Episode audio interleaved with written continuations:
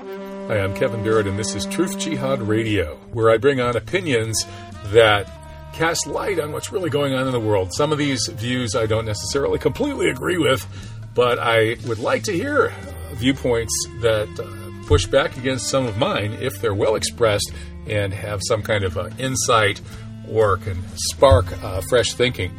So, uh, if you like this kind of radio, please go to truthjihad.com and click on the subscribe at Substack button.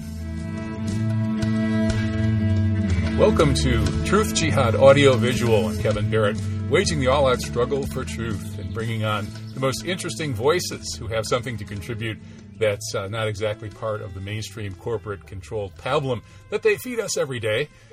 Today, I'm really happy to be bringing back Germar Rudolf. He's one of the real free speech heroes of uh, the world, as far as I'm concerned. And he's with uh, Castle Hill Books he has a long, interesting story of being prosecuted, imprisoned for his historical research. And uh, he just published an interesting piece championing the values of free speech in relation to the Ukraine Russia NATO conflict. And I really enthusiastically agreed with some of it and enthusiastically disagreed with other parts. And there were a few parts that I kind of agreed and disagreed with at the same time. So it's the most interesting pro Ukraine article I've yet come across. And, uh, and, and that's, I don't know how much that's saying, but, but it's a good article. Anyway, welcome, Germar. How are you? No, thank you. I'm doing fine. And yourself? I'm well, thank you. Yes, it's, uh, it's a crazy time for free speech. And I totally sympathize with your uh, your your headline, uh, which is "Give me freedom of speech, or the world will end." Uh, I feel like that sometimes too. What what inspired that? Um, it is a, a forward or preface is my own work to a book that I just issued as a second edition, and that is a, a history of censorship that I have encountered over the years, mainly um, enacted by Amazon. So the, the title of the book is uh, of that second edition is the, the Day Amazon Murdered Free Speech. And it shows how Amazon has ramped up uh, censorship uh, in general and against us in particular. And um, I also turned that into a, a, video documentary. And a friend of mine who has been reviewing that said that it's kind of rigged the wrong way because it goes into controversial historical research that uh, most people are not open to. So what you should do is uh, start out uh, with a free speech ideal and why it is important first, and go to censorship of mainstream scholars next, which people can get uh, sympathetic about easily, and then carry on from there to more controversial issues that less and less people would agree with. Mm-hmm. And um, I realize that is probably true. So if you want to reach out to the masses, you have to start something out with something that people can really relate to. And um, within the, the context of the current Russian Ukrainian war, uh, a month or two into it, um, I, I, suddenly re- realized that one of the main contributing factors that have led to this war and that keeps it going on, on both sides, but uh, more intensely on the, on the Russian side, is censorship. If, if the Russian public, but also the, the, the uh, in general, any public were completely and openly informed of what their governments are planning, what they're doing, what they will be doing, and what the real situation on the ground is, then uh, governments couldn't get away with what they're doing, particularly in, in this uh, conflict. Um, so disinformation in the Russian public is, is massive, but uh, I say in this article, well, to believe that we in the West get the, the whole truth would be very naive. Now, that was geared toward um, free speech and the importance of it, because Russia, uh, a month into the war, when, when their first offensive uh, in the north toward Kiev faltered, uh, and they found themselves in a, in a, precarious situation, started making nuclear threats. Um, and, and, so this conflict, which I think had there been unfettered free speech in Russia, would have never occurred. Also unfettered free, free speech and freedom in, in Ukraine. Ukraine isn't um, completely free speech, liberal country either, then I think we wouldn't have uh, ended up in this conflict. And now as well, I mean, Russian mainstream media again and again threatening um, nuclear escalation, actually uh, lauding, kind of expecting and, and welcoming nuclear escalation uh, is outrageous, and I, I, have a hard time believing in a society that's free, that has free exchanges of ideas, would go along with that kind of um, attitude. Well, let, let, me give you a devil's advocate position on that. Um, the polls show that Putin's popularity shot way back up. It had been running sort of 80% ish for quite a while, and it you know, dips a little bit below that here and there. And it was, I think, down to sort of the 60 ish or in the 60s before this war, and then it shot back up over 80 after the war. And within Russia, as I understand it, at all levels of society, except for among the people who are basically enamored of the West, uh, Putin is regarded as as a dove. He's regarded as a peacenik. Uh, he's he's a left kind of left wing peacenik, and the middle of the road is actually even more, shall we say, hawkish than than Putin. Um, and I would argue that there are very good reasons for that, and that a well informed person would recognize that most of the Russian propaganda discourse on this war is based on truth and accuracy, much more than the Western discourse, which is a complete uh, bizarre fantasy covering the fact that this war was largely orchestrated by the neoconservatives who overthrew the government of Ukraine in 2014 with the aim of uh, starting this war with Russia as a way to weaken Russia before they go on and conquer China and conquer the world. So that's my view. I think the Russians are actually entirely uh, this is this is a classic defensive war on one's borders. It would be as if uh, a vastly more powerful country installed an America hating, white person hating, or whatever, an ethnic American hating government in Canada and or Mexico, and uh, was clearly basically ta- trying to break up the United States, destroy our industry and our uh, sovereignty as part of its world conquest plan. In that situation, all of us here would support a defensive war, and I think that's the situation in Russia. There's no such thing as a defensive war when you invade a country. Uh, it's in, in, this case, uh, I, I, think there is because I, I don't th- I don't think Ukraine is an independent country. Ukraine Ukraine was taken over by the empire of evil, the neoconservative uh, project that Paul Wolfowitz explained in the Wolfowitz Doctrine will never allow a challenger to arise. It's planning to, on conquering the entire world. So this world conquering Leviathan state that's based primarily in D.C. but has branches in London and Tel Aviv and other places uh, is bent on destroying Russia, as they nearly destroyed Russia in the 1990s. The Russian people are saying, no, you'll never do this to us again. We lost 10 years of life expectancy, uh, which is the equivalent of being utterly crushed and annihilated in an actual shooting war in the 1990s. And we're not going to let you do, do this to us again. And I don't blame them. Well, I can see that attitude, and I, I have some sympathies for this. But the Russians are shooting themselves in the foot now because they, they, they, they're already going through a demographic collapse. And the, the primary problem of all European countries is demographic collapse. And now Europeans are killing each other by the tens and in the long run, maybe hundreds of thousands, mm-hmm. exactly the young population that is already dwindling, that was supposed to carry on that population, they're killing each other. Uh, uh, Russia had a massive demographic problem after the Second World War because half of the young male population was wiped out in the Second World War. And they never really got out of this hole. And now they are uh, opening another one, and it's leading to more of this. Uh, a smart Putin, like any smart leader in Europe, would have focused entirely on, on preventing and reverting the demographic, uh, inverted demographic pyramid.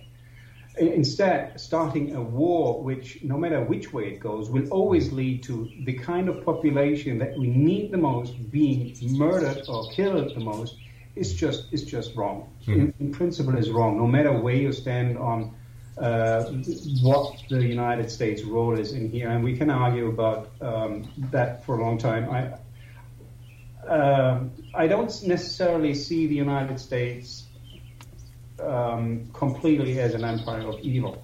Uh, may, uh, the, the, piece I wrote there was primarily about the importance, to give an idea about the importance of free speech.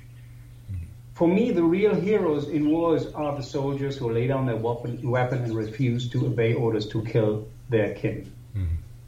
And that's particularly extreme here because the difference between Russians and the inhabitants of, of Ukraine, not, not all of which could be identified as Ukrainians, um, is, is so minimal uh, that going to war is and you see that in the reaction, the first reaction that some of these Ukrainian civilians had when they suddenly were faced with Russians coming in and getting in trouble. Some of them were shot, and the Ukrainian civilian population was helping them. And say, what are you doing here? They were for 70, 80 years their own soldiers. Now they are separate by a border, and they come over the border and they start shooting. What's going on? this this whole thing makes little sense. Well, wait a minute. For, for, for, I'm sure you're aware that 55% of Ukrainians uh, speak Ukrainian as a mother tongue, and 45% speak Russian as a mother tongue, and that a, essentially a civil war between those two groups has been going on since the 2014 coup, in which the neoconservatives installed a, a, a new regime which is all based on hatred of ethnic Russians, meaning the 45% of Ukrainians who speak Russian, and uh, 15,000 or so Ukrainian civilians, um, Russian speaking for the most part, had been murdered in the Donbass by this uh, constant yeah. shelling that's been going on. So there's been a civil war going on, and Russia has, of course, sympathized with the Russian speaking minority, which has been crushed. And you, you, were, you talk about free speech. Uh, you, you are a Russian speaker in Ukraine and you speak out, you're you're gone, you're disappeared, you're tortured. That's it, you're finished. Uh, they actually disappeared and tortured the leading opposition party member, as if the Democrat or Republican had disappeared and tortured um, the leading uh, Republican or Democrat here in the United States.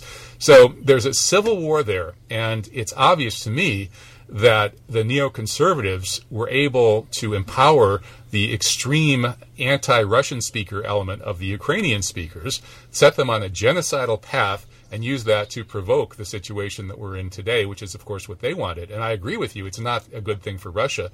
And I'm pretty sure the Russians wouldn't have done this if they didn't feel they had to. They would have been happy with the Minsk Accords, they would have been happy with just reasonable negotiations on no more NATO expansion. But uh, of course, the Americans uh, snubbed them in the most outrageous way, deliberately, in order to provoke this war, which, as you say, is a tragedy for the Russians, the Ukrainians, and all of the Europeans. Yeah, well, um, I have posted um, on, on, the website that I'm involved in, that's codoh.com, the, the Committee for Open Debate on the Holocaust a, a, Ukrainian flag, and um, I've said um, something to the effect. Uh, I can't even. I need to look it up so that I quote myself correctly. it says, "Stop war and aggression, self-determination for everyone who wants it." These are the two statements, uh, and uh, people, because there's a Ukrainian flag, people consider this uh, that I want to grant self-determination only to Ukrainians back in 2014, when when um, Russia took Crimea and had a referendum then and won it, uh, now I'm not familiar exactly how they rigged the, the referendum, if it was really fair or some skewing going on there, whatever. But fact of the matter is, if you look at it historically, Crimea uh, has had more ties uh, to to Russia than to Ukraine, and it ended up in Ukraine because um, the Soviet leader had been generous when they uh, defined the Ukrainian borders of the Ukrainian Soviet Republic and gave them more than they ethnically should have had. And with that statement, you, uh, self-determination, whoever wants it, I mean the people in Crimea, I mean all the Russians living in Ukraine that mm-hmm. decide for either side and are either not allowed to by the Ukrainians or don't get get any opportunity which way soever. Um, so this this cuts both ways.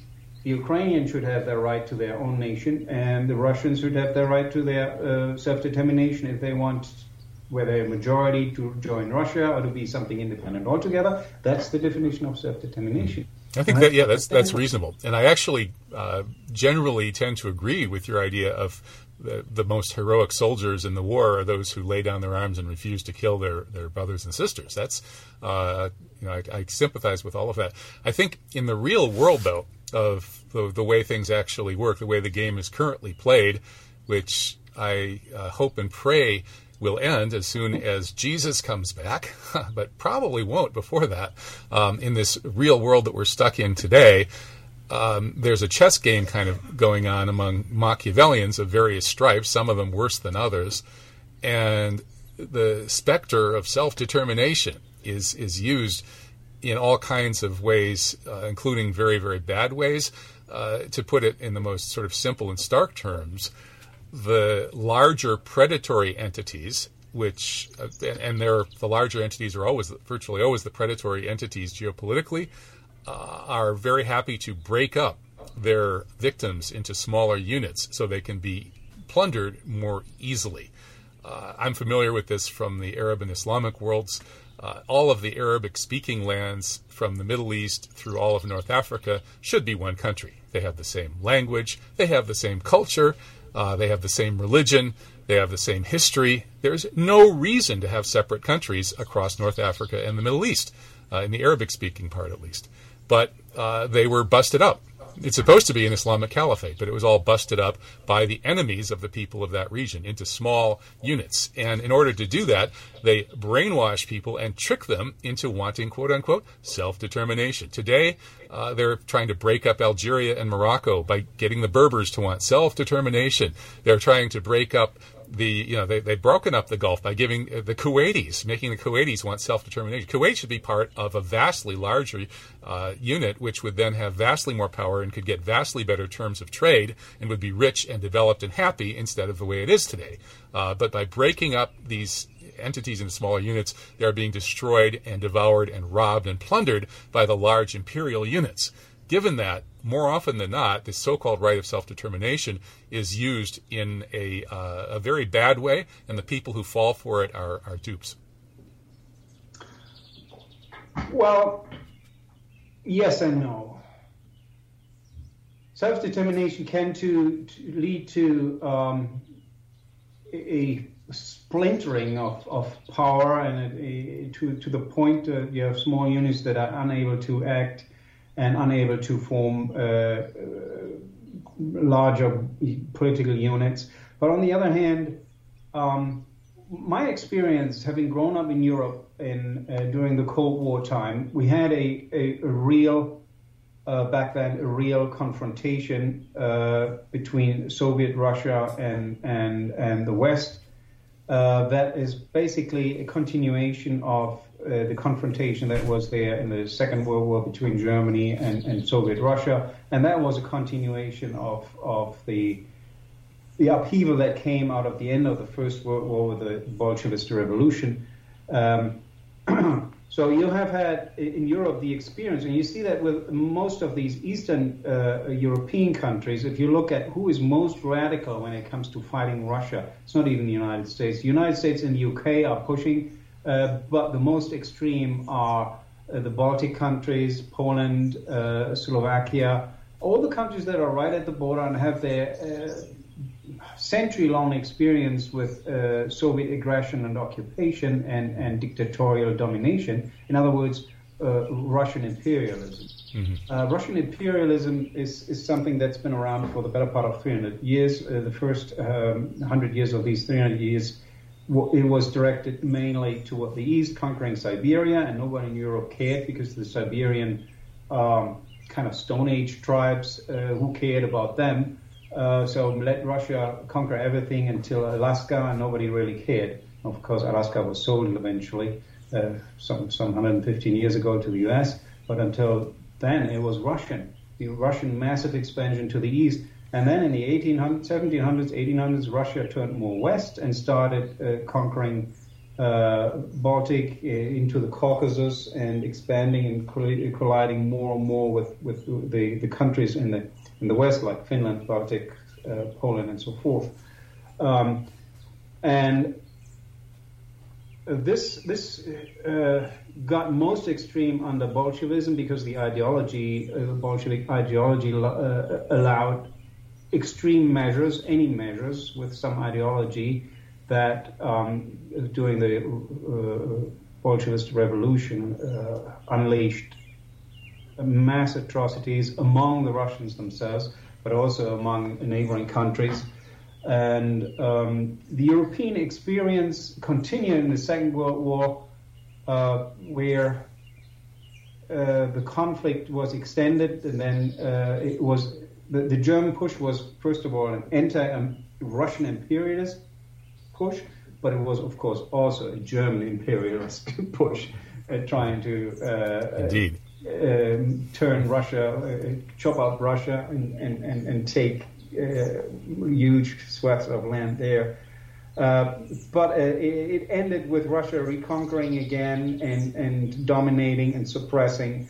And those, those uh, Eastern European countries, I had the um, experience in 1984, during the Cold War still, of uh, accidentally being arrested in communist Czechoslovakia, ending up in a prison there and uh, going through uh, a, a, number of young Czech prisoners uh, that were coming for petty crimes usually, and, and some of them actually for for uh, thought crimes.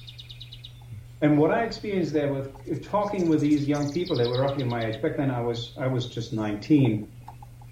Um, I talked to them. We, we, my English wasn't very good, and theirs was even worse. But we managed to to converse a little bit in English.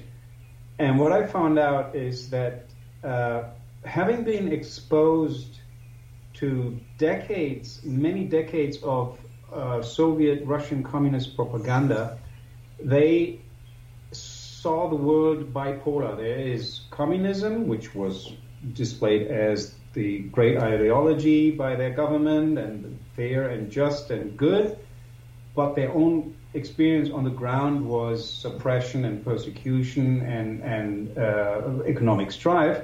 And then they saw in these border countries, in Czechoslovakia and in Poland, they could receive Western TV and they see how people live there. And the Russian propaganda was depicting this as the revanchist Nazi fascist forces.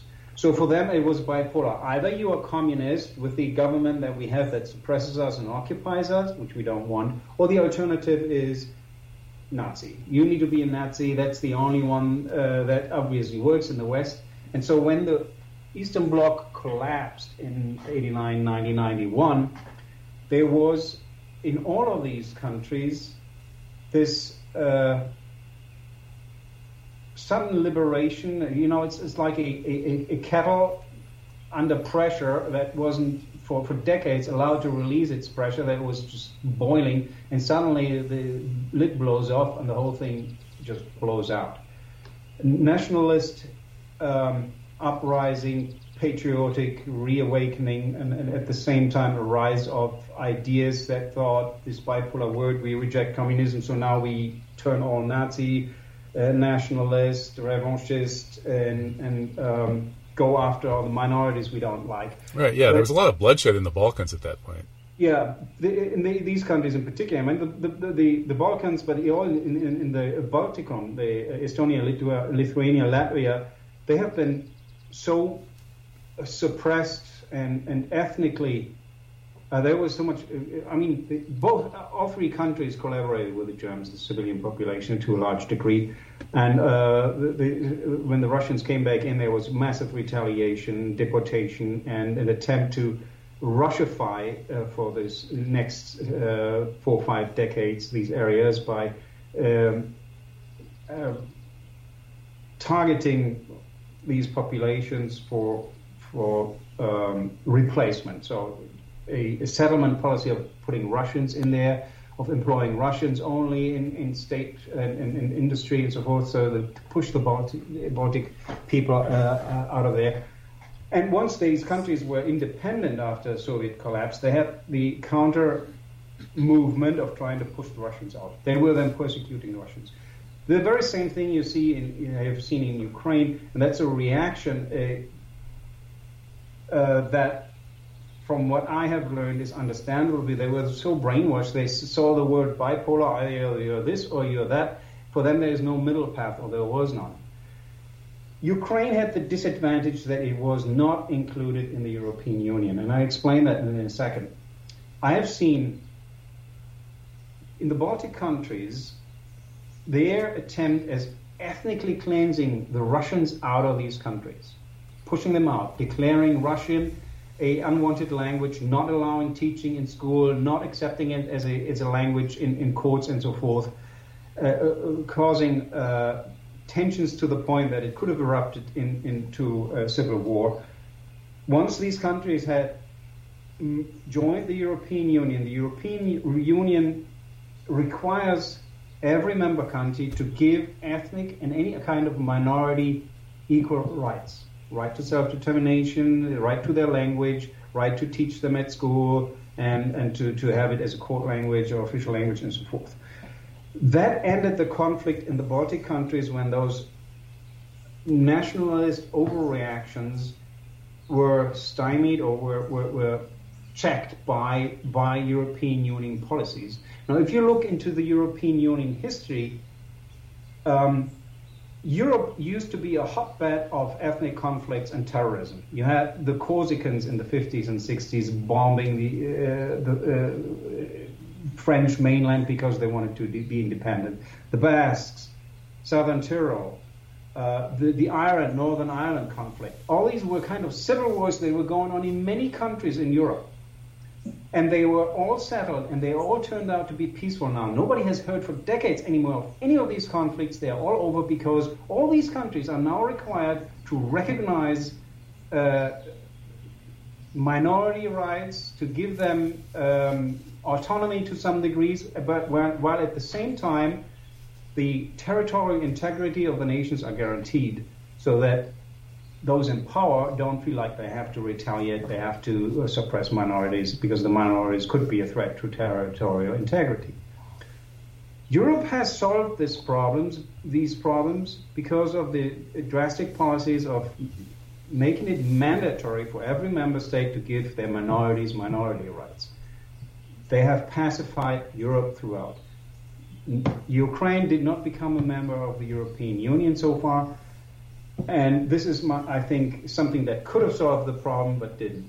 They want to get it on fast track to get it in the European Union. I think that could solve the problem, but I don't think that the European Union realizes what they're going to get because the Ukrainians already beforehand, but most certainly now in the wake of this war, have become extremely nationalistic and, and, and Russophobe uh, to the point there is so much hatred. They revel in murdering as many Russians as they can. I don't see necessarily the same attitude with the with the Russians. The Russians soldiers that are coming in there, they're not enthusiastic about the, the war. They're being sent there because their government makes them at times even with, with guns drawn. Either you go forward and, and fight the Ukrainians or I shoot you. This is a similar policy as Stalin had it in the Second World War, uh, where his soldiers. Do, do you have uh, good evidence uh, for that? What was that? Do you have good evidence for that assertion? Because I uh, haven't. I mean, I've seen a number of kind of bizarre, you know, Western propaganda claims about uh, Russian military uh, attitudes and desertion things like that. But it was interesting that actually, when there was a crisis of desertion from the Ukrainian military recently, that actually got some publicity in the West. It broke into the New York Times and Washington Post uh, that these conscripts with zero military skills were being, you know, they, they volunteered for sort of a National Guard situation so they wouldn't have to fight. And then they were being sent to the front lines and just slaughtered and then escaping and then being tried for treason. And so this is a huge problem for the Ukrainians. And right when that came to light, suddenly there was a, a slew of what looked like nonsense propaganda stories sort of showing a mirror image of that supposedly happening on the Russian side. So in any case, I, I curious about what your sources are for, for this claim that the Russian soldiers don't want to fight from what I've seen, it looks like they're basically pretty professional, well trained, uh, and well paid uh, professional soldiers. Whereas on the Ukrainian side, you, you have some of those, but a lot of them have been knocked out by the Russian success during the beginning of the war. And so you're left with a lot of uh, conscripts who don't want to be there. Well, you know, the sources that we all rely on, I've seen um, Russian, uh, assuming it is authentic. There's no way for me to 100% be sure of that. But Russian units actually uh, recording themselves, standing up in protest and saying this and this is going on, and we don't want to fight under these circumstances, and then reporting on how they were threatened. But be that as it may, I think that goes on in every war on every side, and it's only normal. And that's actually the kind of attitude that I like to see. You know, the, the, mm-hmm. my heroes are the German and Russian soldiers in the First War, the German and English soldiers in the First World War around Christmas 2015, and again t- Christmas 2016. When in the trenches, they heard that they sing the same songs, only different languages, and they lay down their weapon and celebrated Christmas together for several days or even a week. And the high commands let them do that. And after it was all over, they told them to pick up weapons and fight again. Um, so uh, I would say it, it, it, I hope it happens, and increasingly so on all sides of war, because that's the right attitude. Yeah, and, and that does tie in with the theme of your article about freedom of speech being uh, capable of stopping wars. But I, I, think we also need to sort of think about not so much just like the uh, official respect of freedom of speech, which we do have uh, quite a bit here in the United States compared to most countries, which is why um, you can run your publishing house here. And probably there are a lot of countries, uh, including most of Europe and even Canada, where you might have a problem trying to publish your historical research because it cuts against the grain of, of the official myths. Uh, so it's it's great that you and I can sit here and be so far outside of the mainstream and uh, not be arrested or completely shut down, you know, just somewhat deplatformed and harassed. However, uh, it seems to me that this war, uh, the primary responsibility for it clearly is the people in you know, the neocons again, the, the, the brain trust in the U.S. You know, strategic headquarters, where they think about, you know, what are we going to have to do to prevent the rise of any great powers that could ever challenge us anywhere on Earth, and that's where this whole Ukraine thing was manufactured. Get, they started on this plan at least a decade and a half ago, and so. Uh, the nominal freedom of speech that we enjoy in the United States under the First Amendment has been of very, very little help in stopping that. Just as you know, the classic example that I would bring up is uh, after 9 11, it was so obvious to anyone with eyes that this was a false flag inside job. The towers had been blown up, Building 7 had been blown up. Whatever happened to the Pentagon, it sure wasn't Hani Hanjour flying a plane into it, and so on and so forth. Uh, and yet, as obvious as this was, I mean, they might as the government might as well have just made all the TV uh, networks have a big flashing red neon lie, lie, lie as everything they ever said about 9/11, and, and yet, uh, even though we have free speech, we were unable to stop these wars that ended up killing, well, 25 plus million people according to Gideon Polya, and a few million according to uh, the uh, 9/11 wars Holocaust deniers. uh, the free speech didn't really help. I mean, I've been yapping my head off about this now for the better part of two decades, and I don't know if I saved any lives at all.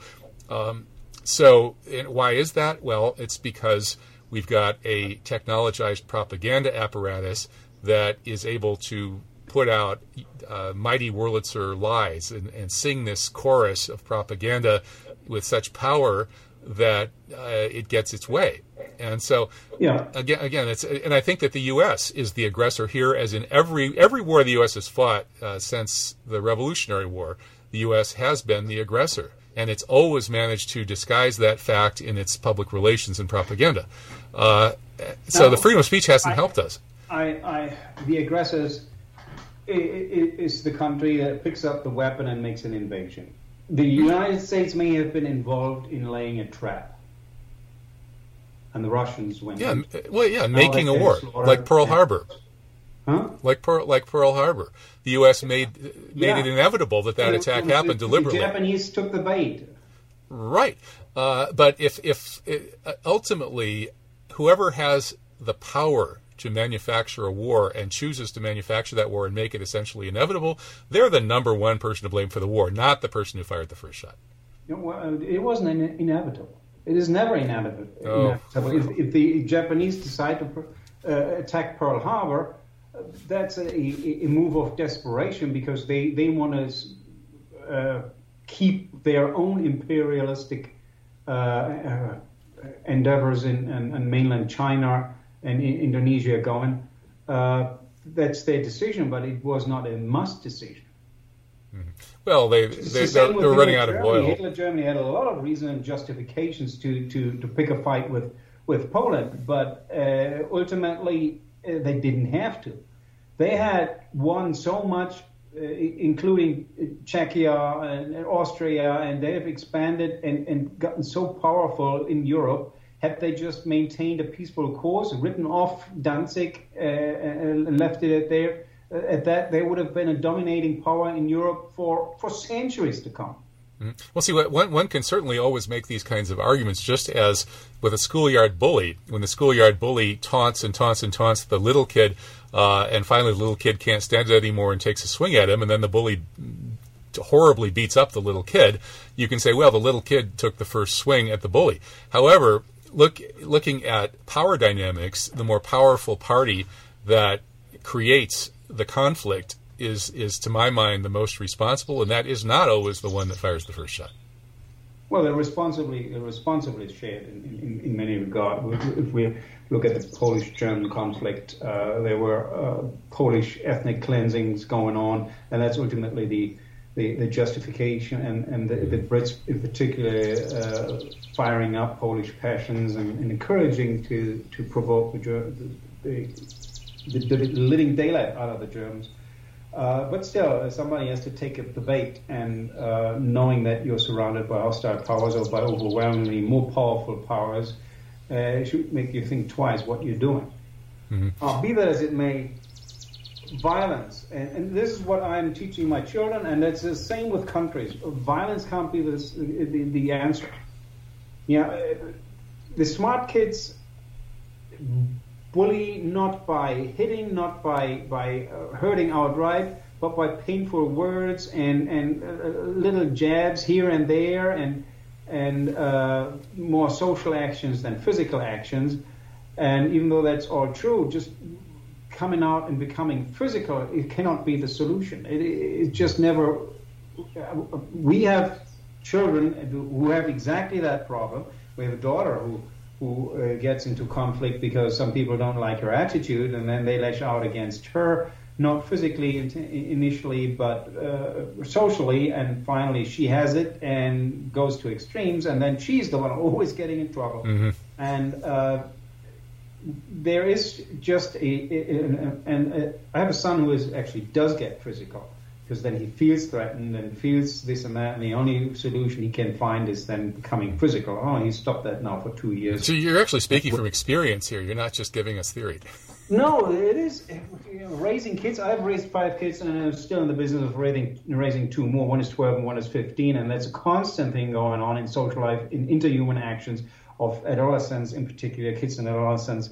I mean, it continues in different ways in the adult world uh, and it continues in, in, in, in the so, larger societal context and in, in the uh, international context. It's all the same. If you uh, eventually find yourself so provoked that you can't stand it anymore and then you lash out massively with violence, then you always put yourself in the wrong. That's, and and and it's just not the solution to go for. That's why I say end to war and aggression. That's that cannot be the solution. Well, I think that's a not, that's certainly good heuristic. Ukraine joins European Union and NATO, but at the end of the uh, day, that is also a matter of self-determination.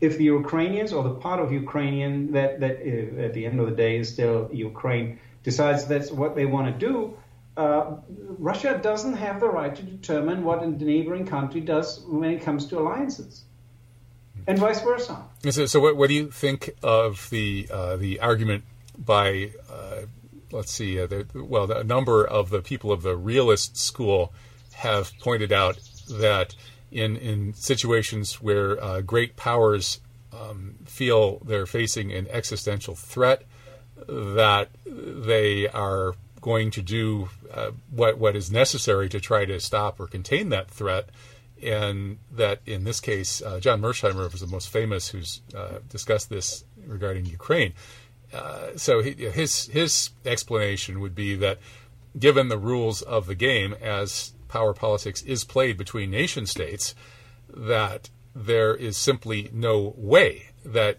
you know, somebody who understands the, the field would ever say what you just said. That is, anybody can join any alliance they want. So again, that means Canada can join the alliance of the vastly more powerful country uh, that has tricked you know, the Canadians into installing a rabid anti-American regime that wants to murder all Americans in power in Toronto, and then use that to destroy the United States and break it up into pieces and loot its raw materials. As John Mearsheimer would say, that's a non-starter for the United States, just as doing the same thing to Ukraine is a non-starter for Russia, and it'll always be that let's, way. Let's and your talk, theory about freedom to join alliances is is just you know it's it's complete uh, it's it's hallucinatory. Let's talk about Russia. Russia has two choices in the future: either become an appendix of the United States or become an appendix of China. Russia is done. Russia is declining, demographically collapsing. They have no young generation. In another one or two generations, they, their, their population will be dwindling down to half.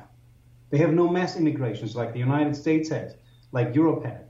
They cannot maintain anything. The econom- economy will decline accordingly because it goes per capita, and if the, you cut the population in half, your economy, economy goes in half. Russia is a declining power very fast, and they will not be able to maintain any of their power position. For them, it's a choice to make.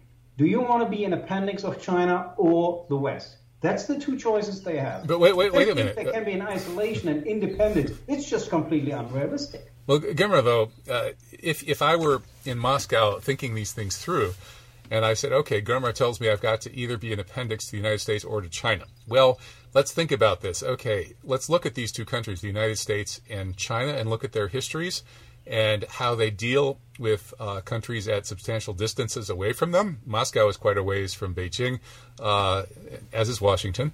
And what I would see if I were uh, sitting there in the Kremlin is I would see that the United States is run by a bunch of absolute psychopaths who have been trying to conquer everything they can get their greedy hands on to, at the other side of the world, and that this is uh, an expression of the worst of Western culture, which in its uh, colonial period uh, for the past 500 years went all over the world, uh, conquering, enslaving, and brutalizing people. And uh, whereas the Chinese, who had the capacity to do that, they had ships that were a hundred times bigger than the European ships a hundred years before Columbus, and they sailed all over the world. They they made it to, to all parts of Africa, North America, uh, and they traded and they studied and they came home and they didn't engage in war with anybody and so, given the history in which the West, and especially the United States, the uh, the, the metastasized, you know, can- cancerous apotheosis of the West uh, is continuing this world conquering kind of behavior, whereas China has been, you know, sometimes rough on the people right there on its borders, but hasn't expanded all that much and has shown no desire to travel for thousands of miles to impose its uh, will on other people and loot them that I would certainly become an appendix of China because I wouldn't be an appendix of China. I oh. would be part of a multi. I would be one pole of a multipolar world, and I would still have five times as many nuclear weapons as China.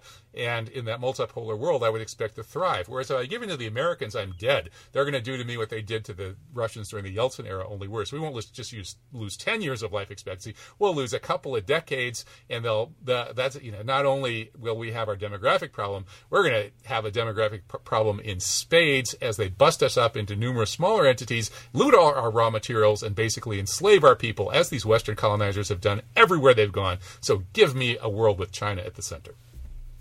Yeah, that's the choice. We make that choice. That's the only choice. How could they possibly make any other choice? Yeah, I mean, if yeah, the, the, I don't know whether the Chinese political system is something that I prefer over over the U.S. political system. I would say I don't. Um, I'd rather live with the U.S. political system. But look at the United States for let's look look at the United States. The United States, Russia is a declining power. It has been declining very clearly ever since 89, 90, 91. It will continue to do so. Particularly after this war, it will be uh, weakened and the, the, the trend will be accelerated. But the United States is a declining power too. People don't don't realize that. Just because it still controls uh, the U.S. dollar as the world reserve currency, which is the only one that keeps this country afloat, uh, afloat because basically the country is broke. And the economy keeps uh, kind of stable, is stabilized only because there's still mass immigration. If you look at the growth of the economy and the growth of the population, it goes parallel. If it weren't for mass immigration, the, the, the, the economy had collapsed uh, the, the, US dollar would have been replaced by other reserve currencies, and that would be the end. the empire is completely overstretched, um, and the resources uh, are, are, simply not there to maintain that. Particularly if we look at China, the size of China, its economic potential and growth. Uh, just look at the manufacturing hub of basically everything. What is it? A quarter of everything that's being produced in the world is produced in China, something like that, or is it even more? Uh, it's not the United States where stuff is made anymore. China is the rising power. It's not the United States. The United States now can maintain its status as the world's dominating superpower only because of its completely overblown military industrial and security complex right. that eats up such ridiculous amounts of money compared to what all the rest of the world is spending. And um, I sometimes wish that that during the current discussion of the mass shootings going on in this country, you know, what is it? The United States is the country where 50% of all the mass shootings in the world happen, but it's not 50% of the population. Um, what is it that that makes this country have this uh, infamous record and uh, then they point to the Second Amendment and freedom to have guns. But there are other countries that have similar freedoms and similar number of guns in people's hands. So this, this is not really it. I Ask an immigrant who has lived in many other societies what they think about America compared to other societies, and the answer is America uh, is a country, is a culture that celebrates the solution of conflicts with violence, with brute force. It is a country that celebrates violence and brute force. There is no country on the world where show wrestling is such a big thing as in this country. There's no country in the world where football, where people actually, where the aim is to hurt people, to knock people out, where such a sport, any other sport in the world where, where people are masses flock to sport, if you commit a foul, you, you hurt a, a, a an opponent, you get punished for it. In football, it is the aim to hurt, not not physically, but basically, if you ram into a person, of course you hurt him.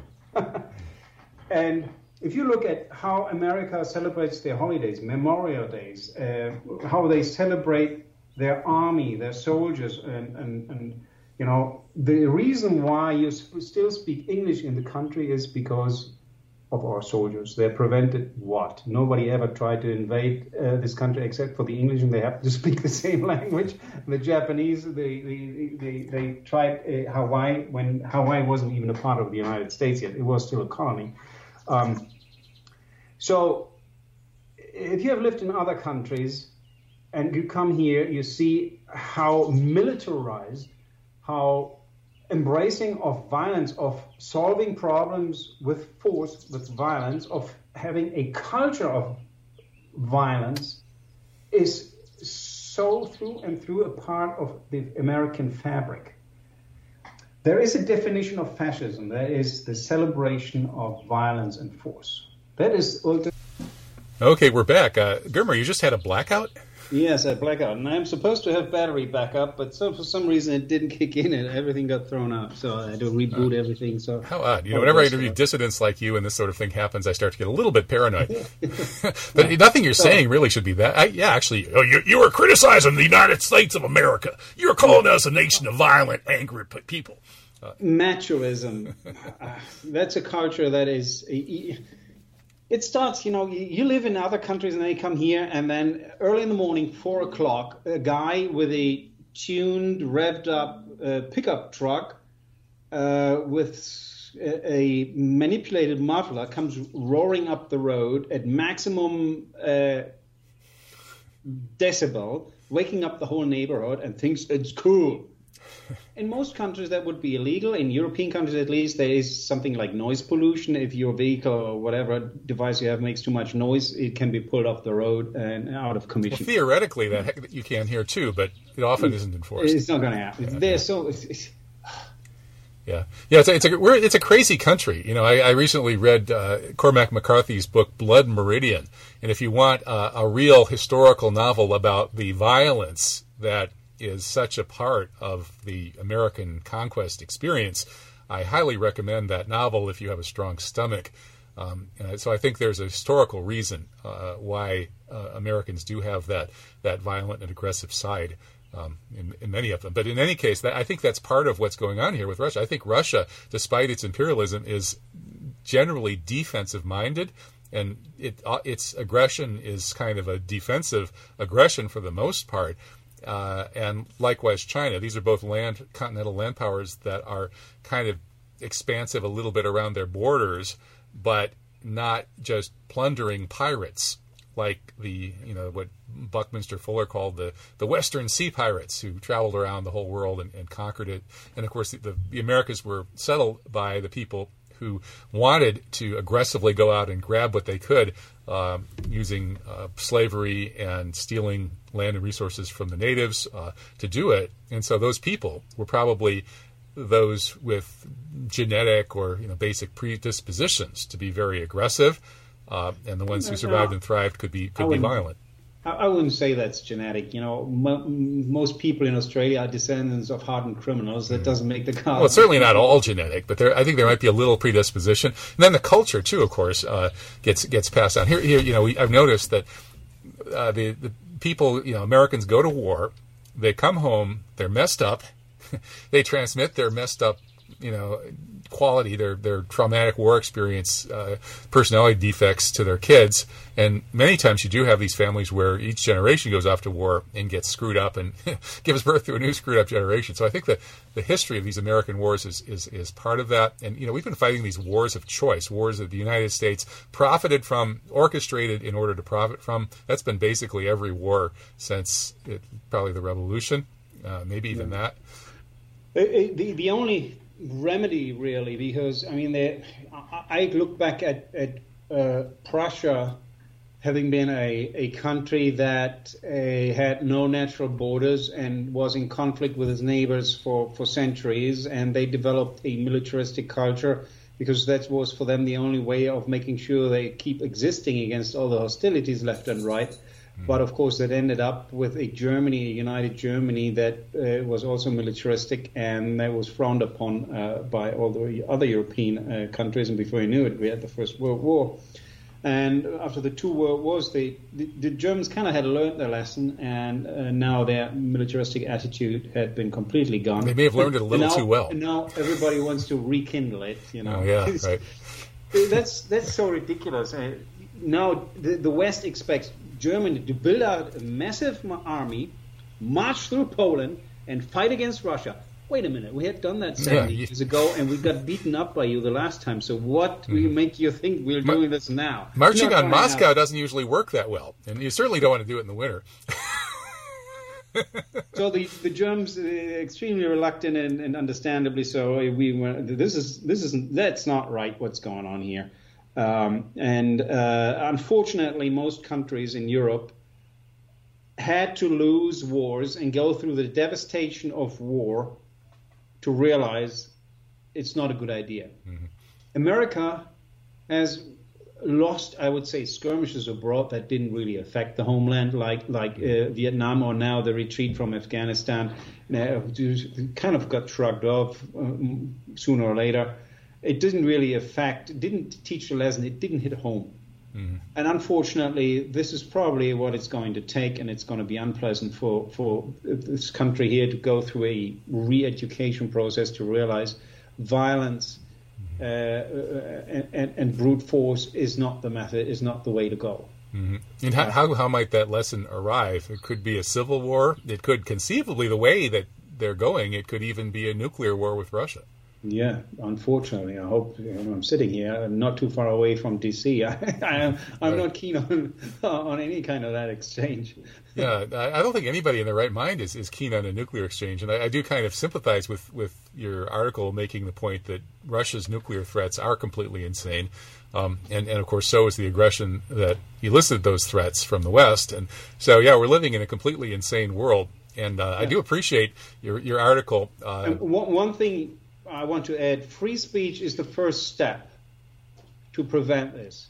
Mm-hmm. What we really need is not the right to speak one's mind, but the right to be heard. Mm-hmm. what use is free speech if I can uh, do that only without any audience? If if the powers that be, with all their money, with all their influence, with all their way of rigging society, make sure that nobody has the ability to listen to me, mm-hmm. that I cannot uh, publish stuff on Amazon, that I cannot publish anything on YouTube, and and and.